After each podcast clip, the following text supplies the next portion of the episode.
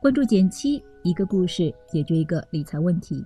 在公众号搜索“减七独裁，简单的减，七星高照的七。关注后回复“电台”十本电子书，请你免费看。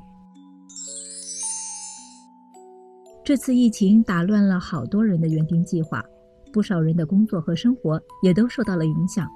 有网友开玩笑说：“二零二零也没啥别的新年计划了，活着就行。”不过有句话说得好，办法总会比困难多。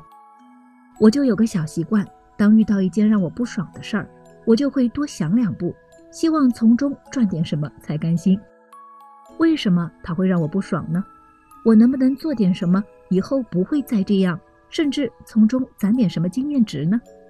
就像我身边的几个朋友，在这次疫情下，反而折腾出了一些新方向，也分享给大家一块儿聊一聊。先说第一个吧，我这位朋友原来是做儿童摄影的，跟老婆一起开了家小小的影楼。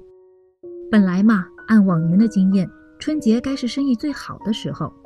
孩子又要长大一岁了，很多家长都带孩子来拍套写真，纪念成长过程。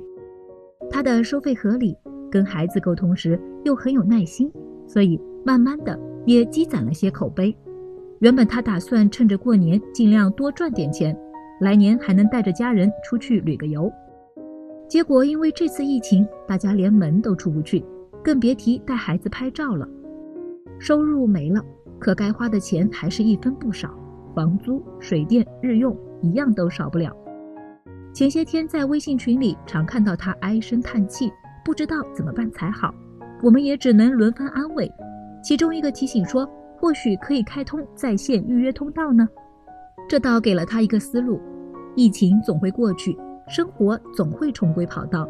现在拍不了，但将来还有大把机会呀。于是他赶紧跟老婆商量，想出了个影楼预约活动。现在预约档期，将来能打八折，再送两套新出的场景拍摄。他俩连夜赶出了海报，请我们这些朋友帮他在朋友圈、微信群里转发。其中还意外发现有个朋友是本地某宝妈群的活跃分子，甚至还谈起了长期合作。他本来口碑就好，再加上这个活动力度也挺大，一下子就吸引了很多家长。看到预约的客户量稳步上升，他也松了口气。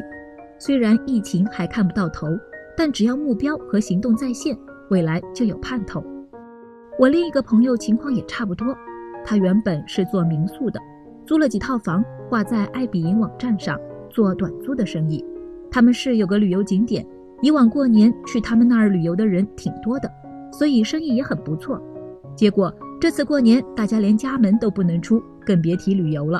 之前预定的客户也都纷纷退了订单。因为这个事儿，他特别发愁。以前生意好的时候，单单春节那几天，说不定就能挣到小半年的营收。这次可倒好，全打水漂了。况且旅游业的旺季总共也就那么几次，房子空着一天，可就实打实损失一天的钱啊。他查了很多资料，想方设法给自己找出路，终于让他发现了一个契机。虽然短租生意不好做了。但那些外地来工作的人还是有租房的需求啊。二月份就开工了，要是能抓住机会，应该还是能赚到一些钱的。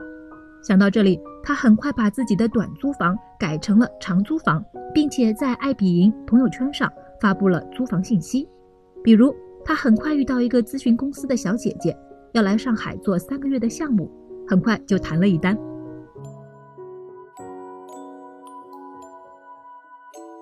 虽然这次的情况让很多朋友都措手不及，但我觉得积极的去应对还是比一味焦虑要有效的多。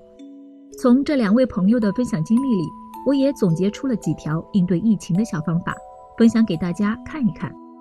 一种是我们可以把立足于线下的服务转移到线上来，比如我那位开影楼的朋友，原本纯线下的拍摄服务就可以通过网上预订的模式锁定了未来的营收。